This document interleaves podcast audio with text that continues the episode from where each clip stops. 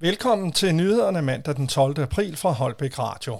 Holbæk Sportsby åbner igen, og Sportsbyens direktør, Carsten Damgaard, er lettet over, at sportsforeninger igen kan komme i gang. Fra den 21. april åbnes der for organiseret idræt for børn og unge under 18 år, og fra den 6. maj åbnes for organiseret idræt indendørs for voksne over 18 år.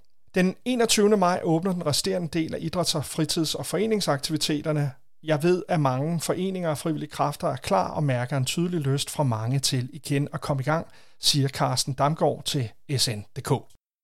Politiet havde denne weekend to større trafikretsager i en række byer i det meste af Holbæk Kommune. Disse kontroller førte ifølge politiet til, at man skrev en lang række sager.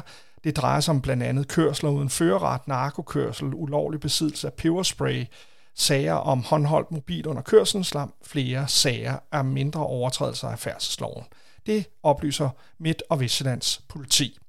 Kort om sport. Holbæk United fik uafgjort i lørdagens træningskamp, hvor holdet dog måtte nøjes med 1-1 mod undløse fra Serie 2. Det skriver SN Sport.